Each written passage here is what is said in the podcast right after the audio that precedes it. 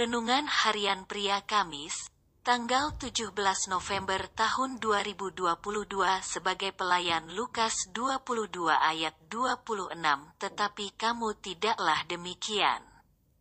Melainkan yang terbesar di antara kamu hendaklah menjadi sebagai yang paling muda dan pemimpin sebagai pelayan. Di tengah-tengah pertengkaran murid-muridnya untuk menentukan siapakah yang terbesar. Yesus mengajarkan kepada mereka sebuah prinsip kerajaan Allah. Sebuah prinsip untuk menjadi besar di hadapan Tuhan dan bukan di hadapan manusia. Orang-orang yang mau menjadi besar di hadapan manusia, mereka melakukan persaingan satu sama lainnya. Sedangkan orang-orang yang mau menjadi besar di hadapan Tuhan adalah orang-orang yang tidak bersaing, tetapi bersatu.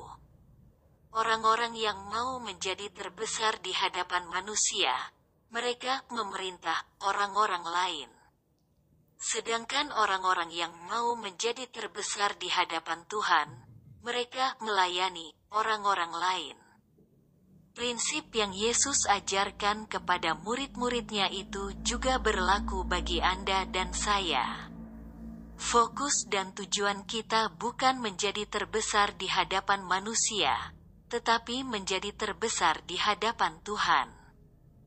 Jadi, yang harus kita lakukan bukanlah memerintah, tetapi melayani.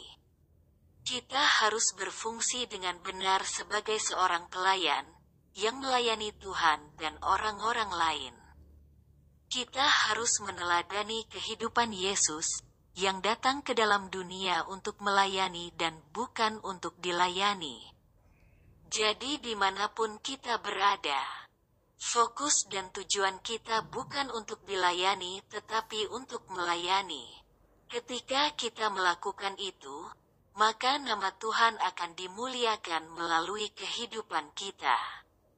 Refleksi diri, apa yang firman Tuhan katakan kepada Anda? Bagaimana kehidupan Anda dengan firman Tuhan itu? Catat komitmen Anda terhadap firman Tuhan itu. Doakan komitmen Anda itu, pengakuan iman. Fokus dan tujuan hidup saya adalah melayani Yesus dan melayani orang-orang lain, dan nama Tuhan dimuliakan.